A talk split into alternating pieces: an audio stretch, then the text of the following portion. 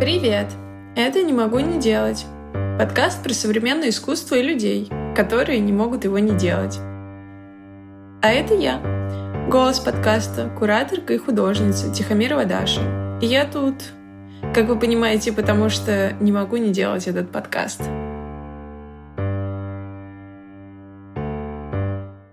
Так, зачем я столько учусь? Хороший вопрос. Я не знаю, возможно, это незакрытый гештальт. Сначала я думала про курсы на какие-то общественные темы. Да, я выбирала, мне кажется, лучших. Была абсолютно бесконкурентная сфера в России. А это девятый выпуск подкаста «Не могу не делать», и сегодня у меня в гостях художница, видеоартистка, основательница Школы современного искусства «Концепция» Анна Брандуш. Прежде чем начать разговор с Аней, мне хочется поделиться с вами новостями подкаста «Не могу не делать». Теперь у нас есть свой канал подкаста «Не могу не делать». Подписывайтесь на него в описании к этому выпуску. Там вы сможете узнать не только о том, что вышел новый эпизод, но и всякие интересные подробности из жизни и творчества гостей подкаста. Теперь у нас есть своя страничка на Patreon, где вы можете стать нашим Патреоном Патреоновичем и получать эксклюзивные материалы и мерч подкаста «Не могу не делать».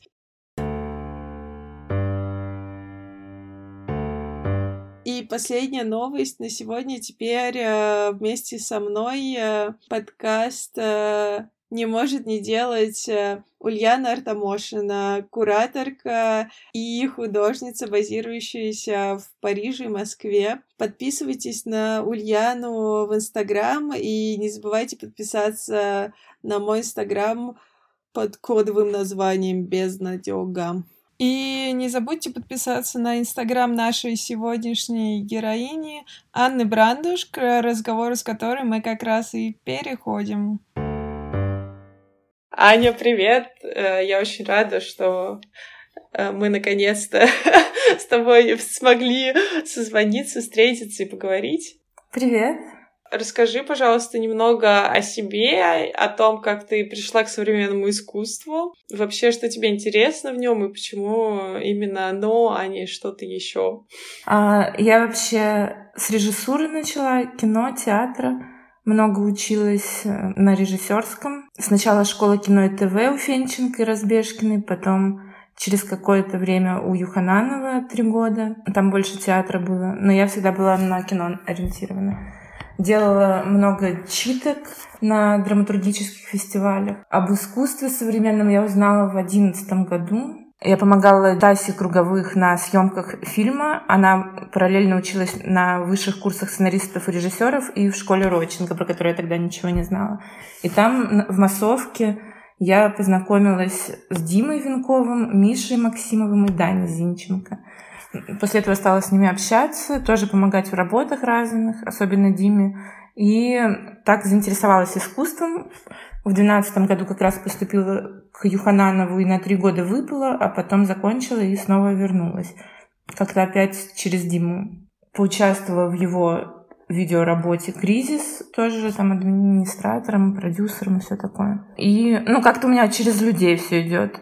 То есть я посмотрела, насколько классные люди этим занимаются, как мне все нравится, что происходит в среде, тусовка, и поэтому, наверное, я пошла. Насколько я знаю, ты училась еще потом в Институте современного искусства Иосифа Пехштейна, и почему ты решила еще там поучиться? Как это тебе изменило? Изменило вообще твои практики? Потому что мне кажется, что сейчас ты снимаешь уже такой прям арт-арт. Ну, то есть это, ну, даже уже кино-то не очень близко. Да, ну, во-первых, я сначала поучилась в школе Родченко с пятнадцатого по восемнадцатый год, а потом в ИПСИ, потом ИСИ называлась, а, да, с восемнадцатого года. И закончила я одновременно в этом году и то, и то. Поменялось, ну, примерно так, как кино отличается от видеоарта, так и у меня практики поменялись. Ну, то есть это стало менее нарративным, более метафоричным, наверное. Тип производства изменился. Хотя вот последнюю работу с авторкой Любой Егдановой мы снимали как кино-кино. Ну, то есть оно отличается по результату, по всему, но процесс производственный был такой же масштабный вот в этом смысле. И столько же участников. То есть мой опыт в кино мне пригождается. Аня, Аня правильно понимаю, это про русалок, да, которая работа? Да-да-да, называется «Развоплощение». Угу. Ну, про русалок, да, так понятно. Так, ну то есть выбор между видеоартом и кино ты какой делаешь? Или невозможно сделать? В кино ты примерно знаешь как будто бы правила, по которым его делать. Какой должен быть сценарий, как устроен. Ну, типа, если ты все сделаешь хорошо, то все будет хорошо.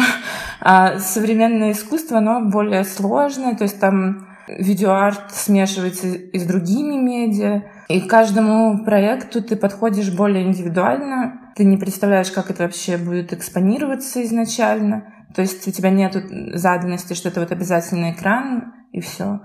Искусство более интеллектуально продвинутая, что ли, практика. Но при этом я как бы не отказываюсь от кино совсем. Я думаю, что, возможно, я еще буду снимать кино. На него нужно больше ресурсов, во-первых. Поэтому проще заниматься искусством. То есть и там, и там есть что-то, что меня привлекает. Также я занимаюсь перформансом в группе бэ ка бэ. Ну вот основные медиа у меня, да, видеоарт и перформанс. Я тебя поняла.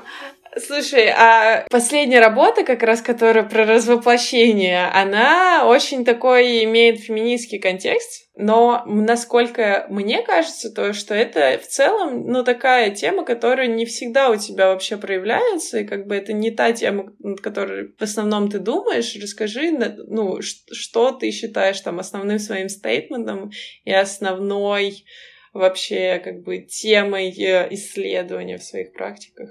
Ну, вообще, это одна из основных тем, я бы сказала. То есть у меня была в семнадцатом, наверное, году работа, с которой начался такой блок феминистских работ про психологическое насилие, основанное на личном опыте. Целая выставка «Abuse Me» называлась. А потом в открытых студиях в девятнадцатом году я делала тоже феминистскую работу, инсталляцию из голов манекенов с логотипами. Логотипы были тех компаний, которые наиболее прибыльны на предыдущий год в рейтинге, и пол манекена, использованного, отражал пол главы компании. И из двадцати голов была только одна женская — ай би эм. Mm-hmm. Я поняла. Еще вот получается, что я как раз про голову думала, и я поняла, что это же вообще не в твоем медиа. Ну, это были открытые студии, там тебе давали пространство, и, ну, я должна была делать что-то, что виден процесс, не просто сидеть за компьютером и монтировать, как бы. И, ну, это были условия нахождения, наверное, в открытых студиях. Там я тоже показывала перформанс, и с нас, наверное, с нашего набора и началось то, что у них появились перформансы, отдельно стали набирать людей, которые занимаются перформативными практиками. Это будет странный вопрос, да ты потом поймешь, к чему. А зачем ты столько учишься? И почему ты решила, что вот типа ты везде отучилась, где можно было, и такая, вот теперь я сделаю что-то свое. Почему, почему вообще у тебя пришла такая идея? Так, зачем я столько учусь? Хороший вопрос. Я не знаю, возможно, это незакрытый гештальт. Я не закончила высшее образование. Причем несколько раз.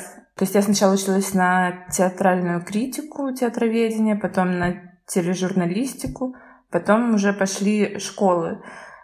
Тоже потому, что я не смогла поступить в вуз, который хотела. То есть я хотела во ВГИК на кинорежиссуру вот в девятнадцать лет. И там пробовала тысячу раз. И пришлось заменять какими-то школами, куда я могла поступить, как бы. А потом, ну, во-первых, в современном искусстве нету других как бы видов образования, кроме дополнительного в Москве. Сейчас появилась э, высшая школа экономики, факультет, но он только платный. Тогда, когда я начинала этим заниматься, его еще не было. Самой, ну, мне кажется, это менее эффективно.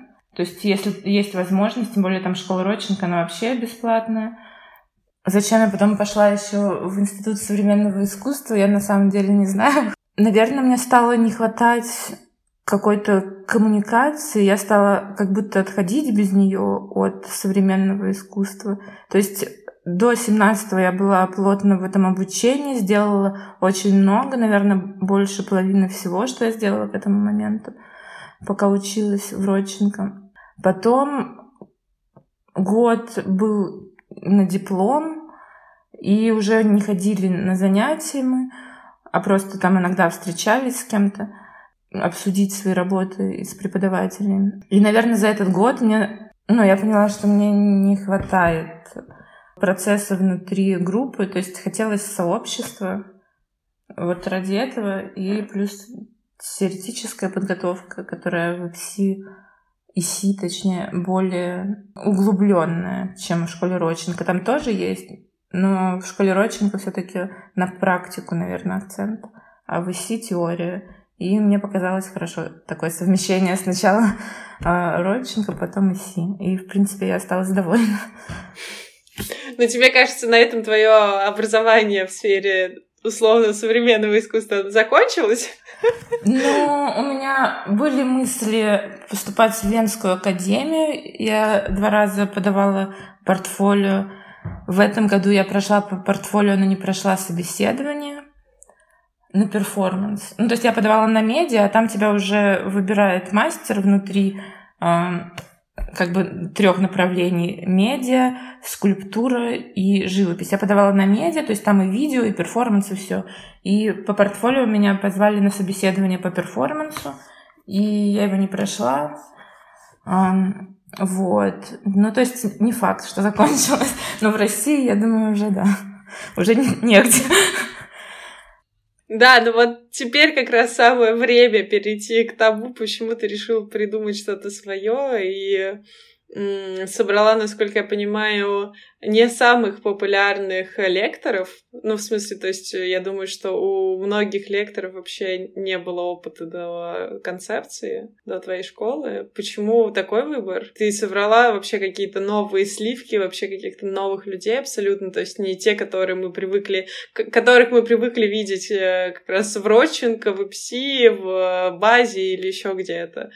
Ты вообще собрала что-то другое, какой-то вообще другой микс получился. А почему так? Ну, во-первых, мне нравится тема образования, как ты поняла уже. Сначала я думала про курсы на какие-то общественные темы. Феминизм тот же, экология и так далее. Но у меня не нашлось таких связей, которые бы мне помогли это быстро начать. То есть сложнее было бы как-то входить в новые сферы. Но когда я решила все-таки делать школу современного искусства, то сразу все пошло, именно потому что я здесь давно, я все знаю, как устроено, что нужно художникам, потому что я сама художница, и знаю людей, которые, да, могут преподавать и так далее. Почему эти люди? Ну, я подумала, что интереснее звать не тех, кто везде-везде уже преподает и ведет мастерские, а каких-то новых людей, в том числе, может быть, помогать им продвинуться и как-то развивать свой личный бренд, грубо говоря, не знаю. Но при этом я выбирала людей, которые довольно успешны, потому что это важно и для тех, кто к нам идет учиться, чтобы они чувствовали авторитет. То есть я не могла просто там позвать любого, кто мне нравится. В первую очередь я опиралась на то, чтобы мне этот художник нравился самой, да. Плюс я решила делить мастерские по медиа, и поэтому я выбирала какого-то заметного человека, который занимается в основном одним медиа, либо, ну, хотя бы просто им занимается довольно много в процентном соотношении в своей практике. Это второй критерий. И третий, как раз, что важно не столько мне, сколько тем, кто поступает, какие-то подтверждения экспертизы. Это у всех, кто у меня преподает, у них есть какие-то номинации на премии, там, Кандинского, инновации и так далее. Какие-то значимые такие штуки, премии и что-то около того, гранты, гранты гаража и так далее. Ну вот, три основных критерия. Ну, четвертый, наверное, еще я с большинством, хотя не со всеми, но с большинством мастеров, ведущих мастерских была знакома. Но это не потому, что я там как бы как-то по дружбе набираю, но это оказалось проще, что ли, доверять человеку, которого ты знаешь, знать, насколько он ответственный заранее и так далее, чем связываться с совсем незнакомым человеком. Ну, как-то вот такие, наверное, критерии. Ну, и в основном это молодые преподаватели моего возраста, тридцать, там, тридцать пять лет. И мне показалось, что это интересно, когда сами мастера... Ну, вот в таком расцвете своей практики, не на закате, когда они уже просто вещают и дают какие-то готовые инструкции, а тоже в поиске находятся. Но это, в принципе, люди, к которым я и сама бы пошла учиться. Да, ну слушай, мне просто кажется, что ну, вот, э, для меня вопрос уровня экспертности, ну, уровня моей экспертности лично, меня не хватает на то, чтобы пойти там и кому-то что-то начать рассказывать. Хотя я думаю, что мне тоже вроде есть что рассказать. Интересно, вот... Э... Так меня то... мне тоже не хватает. Я себя поэтому и не поставила в преподавателя. Ну, то есть, ну ты же отбирала людей, в которых ты была уверена, что они достаточно крутые. Да, именно так. Ну, то есть, может быть, есть такой предрассудок, или, как сказать, в связи с их возрастом, то, что они, ну, как бы с нами в одной тусовке, и кажется, что на одном уровне, но мне кажется, что они все... Ну, вот те же премии тоже как показатель вполне себе. Ну, то есть, мне кажется, что все, кто у меня преподает, они на данный момент круче, чем я, художники. И, ну, возможно, если я буду того же уровня, то я тоже начну вести мастерскую. Ну, как бы есть разница. Гранильщиков ведет видеоарт или я, например. Хотя у нас одинаковый возраст. Вот. Ну, то есть, да, я выбирала, мне кажется, лучших. На самом деле... Не все еще согласились, кого я звала. То есть это надо было еще взаимно найти общий язык. Я звала гораздо большее число людей. И ну, в итоге остались те, кто поверил вообще, что проект состоится. То есть когда это первый раз запускается, наверное, людям страшно в такое вписываться. Но в итоге, мне кажется, все довольны. И я тоже довольна, что остались именно те люди, которые сейчас есть. Ну, как будто все сложилось как надо. В любом случае, как надо, всегда складывается. Это же судьба. Слушай, я еще хотела, знаешь, что спросить? Ты общаешься много, я, насколько понимаю, с художниками, неважно, ты учишься с ними, они учатся у тебя, еще как-то. Расскажи мне, кого бы ты выделила вот там из тех, кого ты знаешь, и просто подсветить, кого бы хотела. Может быть, у них еще нет премий, но тебе кажется, что они прям крутыши будут или уже? Я могу сказать Татьяна Сухарева, из тех, кого еще мало кто знает, но я надеюсь, что скоро узнаете. Даниэль Форм, вот, это как бы мои и подруги хорошие, плюс они сейчас учатся в Концепции тоже, и они делают классное искусство, то есть не просто я их называю, потому что дружу. Слушай, ну вот на самом деле мне бы хотелось, может быть, побольше поговорить вообще про то, чем ты занимаешься и как ты вообще производишь ресерч, как у тебя появляется идея работы. Ну, то есть, зная, да, там, про то, что видеоарт, да, там, допустим, или даже перформанс, это не то, что идется и делается. Ты приходишь в мастерскую и такой, с чистого листа пойду что-нибудь там порисую, помолю. Как у тебя приходит вот идея, и вообще как ты ее формируешь, и в диалоге с кем-то она обычно, или вообще, наоборот, в диалоге с самой собой? Как... На самом деле я не суперпроизводительный художник, я как бы очень долго думаю, не могу решиться выбрать. То есть не сказала бы, что я прям фонтанирую идеями, но потом, когда на чем-то определилась, то довожу это до конца. Допустим, последняя работа «Развоплощение», она формировалась в диалоге с, с авторкой Любой Егдановой. То есть, собственно, и к теме, и ко всему мы пришли совместно. Вообще, почему мы решили делать вместе? Сначала было мне предложение от Димы Филиппова сделать что-то в Электрозаводе, персоналку. Я поняла, что ну, я не готова к персоналке, у меня как бы нету столько работы и ресурсов. И я решила позвать Любу, я с ней как раз училась в ИСИ, и мы стали вместе думать, о чем нам обеим интересно было бы сделать работы. Мы сошлись на темах феминизма и экологии и как-то их соединили. Вот. И весь процесс, сценарий, все разрабатывали вдвоем. Ну, то есть сначала, наверное, тебе поступает какое-то предложение, и потом уже отталкиваясь от того, что все-таки нужно что-то сделать, начинаешь как-то вымучивать, а потом все-таки что-то э, приходит. Открытые студии — это уже как бы предложение заключается в том, что ты уже находишься, и по-любому надо что-то делать.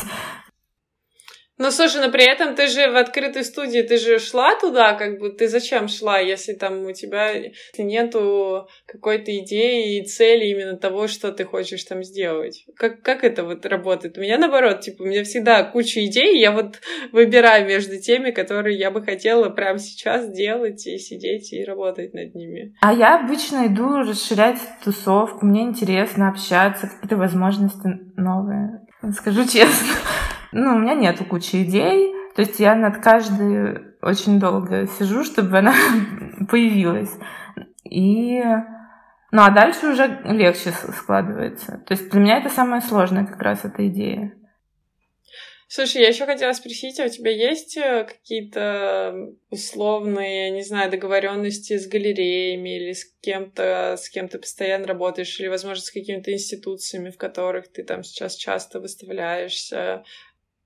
Ну, поскольку у меня работа не живописи, не скульптуры, то довольно сложно представить, кому интересно, только ви... ну, художник, который делает только видео, и чтобы это была галерея. То есть как его продавать, пока что большой вопрос в России, мне кажется. Ну, есть эн эф ти, например. Ну да, да. Ну вот вопрос был про галереи. Нет, у меня нету, с кем я работаю. На триеннале мы участвовали с группой БКБ в гараже. С ними очень понравилось, конечно же, сотрудничество.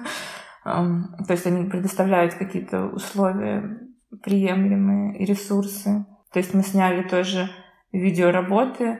Благодаря им сначала это должны были быть перформансы, но, например, работа «Что нам делать» или «Пампич хайт» дважды из-за того, что начался очередной локдаун, нам предложили либо снять документацию перформанса, либо снять как видео. Мы решили остановиться на втором варианте, и получилось прям кино-кино, ну, такое очень классное.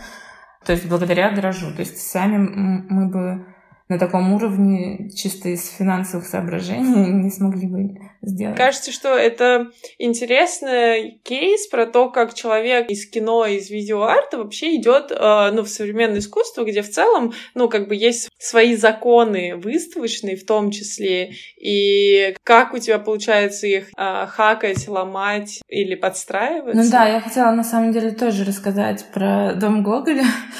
То есть это была дипломная выставка, как раз там была работа «Развоплощение» наша с Любой. И в обсуждениях в Зуме с куратором выставки Стасом Шурипой мы говорили о том, что нам нужна проекция, либо большой экран, возможно, рядом объект, вот один из хвостов. То есть мы описывали, что нам требуется, довольно подробно. Потом я прихожу на монтаж уже, и для нас стоят подготовленные мониторчики. Оказывается, что в этом зале два подряд монитора, и в одном видео Насти Сухаревой-Морозовой совсем другого плана. То есть у нас такое постановочное, визуальное, которая, ну, на таком размере даже и непонятно, что там происходит.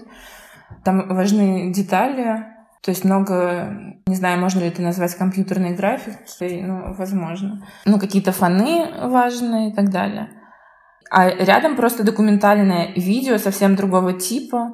Причем у него открытый звук, там просто какие-то шумы, а у нас, где звук тоже супер важен, там музыка специально писалась для этого композитором Антанусом и Циневичусом.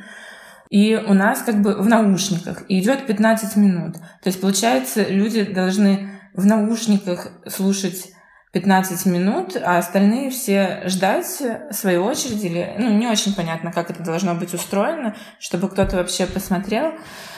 Ну, особенно на открытии. Может быть, когда ты один приходишь, это еще реально. И вот в такой коробочке, которая еще потом, как оказалось, закрывается, и на ней написано восемнадцать плюс, и не все понимают, что это работа, что ее можно открыть. Но там вот был один кадр из пятнадцати минут, который восемнадцать плюс. То есть женщина голая была в плаще, но он не был закрыт, и он был распахнут как бы посередине, и вот из-за этого восемнадцать плюс. Понятно, что там у музея свои требования, но вот именно размер экспонирования нас очень сильно не устроил. Я хотела вообще отказаться от того, чтобы выставляться. Мы обсудили это с Любой. Она была на каком-то мастер-классе. Специально в этот день все бросила и пошла общаться со Стасом. Ну и просить какие-то более подходящие нам условия. Он от всего отказался, и в разговоре стало понятно, что он специально нас как бы невыгодно выставил, потому что ему не особо нравится работа. Как-то так. А, ну, то есть, при том, что это как бы дипломная выставка, но мое мнение в том, что надо всем давать одинаковые условия, раз уж ты их выставляешь. Ну, или как бы не выставляй, а специально как бы задвигать и, за... и прятать, что типа есть, ну, формально исполнили условия, да, как бы вы участвуете, но при этом типа и нет, ну, так себе. Вот.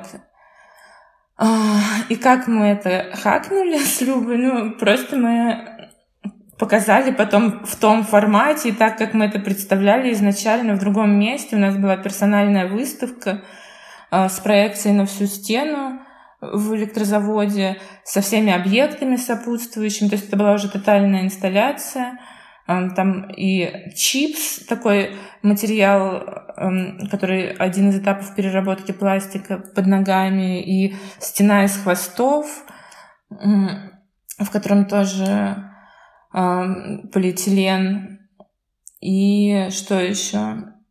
Еще, еще одно видео на мониторе, как бы вторая часть продолжения вот этой истории постановочной, такая псевдодокументальная, как бы, диалог в зуме.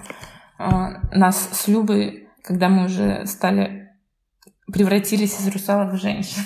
Вот. То есть это была целая выставка, где все было представлено так, как нам нужно. Ну, собственно, мы изначально и начали это делать для Электрозавода, это затянулось на несколько лет. Мы не знали, получится ли заново там договориться, уже вроде поезд ушел. Ну, как бы, да, все оказалось здорово. И вот э, там как раз был позитивный выставочный опыт. Дима Филиппов, Вика Малкова помогали. Ну, то есть не то, чтобы они там все время были с нами, но какое-то время они выделяли, приезжали на монтаж и, ну, внесли очень много как бы своей лепты. То есть у них супер как раз богатый выставочный опыт. Они знают, как что делается, как что лучше. И, ну, не знаю, справились ли бы мы вообще с Любой сами с таким масштабным проектом. Помогла их поддержка. То есть такая независимая самоорганизация. И тоже они этим никак не зарабатывают. То есть просто тратят же, видимо, свои деньги, как я думаю. Я не очень знаю, как устроено, но вроде бы это происходит так. Как я, собственно, пока что на школу, пока она не окупается, так они... Ну, то есть такая просто миссия получается — помогать художникам. Вот. И там мы выставили абсолютно так, как это видели и хотели. Ну, то есть это интересное сравнение, потому что одна и та же работа и такой абсолютно различный опыт экспонирования. Как много работы у тебя лежит придуманной, но недоделанной, условно, в столе? Ну, есть идеи, которые лежат и недоделаны. не то, что это прям какой-то уже начавшийся процесс. Ну, какой-то материал есть, который, возможно, не будет никогда доделан. На самом деле, если кто-то смотрел мою видеоработу «Диплом в школе Родченко», даже «Жребий не сработал» называется, там понятно, сколько я делала тот диплом. Три года я меняла разные идеи, и вот остался большой список идей, которые я не, не закончила, и я не уверена, что я буду их заканчивать. Но теоретически, наверное, можно к чему-то из этого вернуться. Но вот это как раз про проблему того, что сложно остановиться и принять решение делать именно это. Ну, собралось, да, какое-то количество. Угу. Мы переходим плавно к последнему вопросу, который про будущее. И интересно мне, есть ли у тебя какая-то вообще стратегия роста как художника? Как ты видишь себя и как ты видишь среду современного искусства через десять-двадцать лет? Как я вижу себя через десять лет, я не знаю.